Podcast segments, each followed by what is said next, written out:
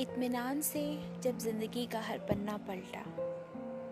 इत्मीनान से जब ज़िंदगी का हर पन्ना पलटा, तब समझ आया कि मेरी ज़िंदगी का तो अहम हिस्सा है तू। कि मेरी ज़िंदगी का तो अहम हिस्सा है तू, पर तेरी ज़िंदगी का एक मामूली किस्सा भी मैं नहीं।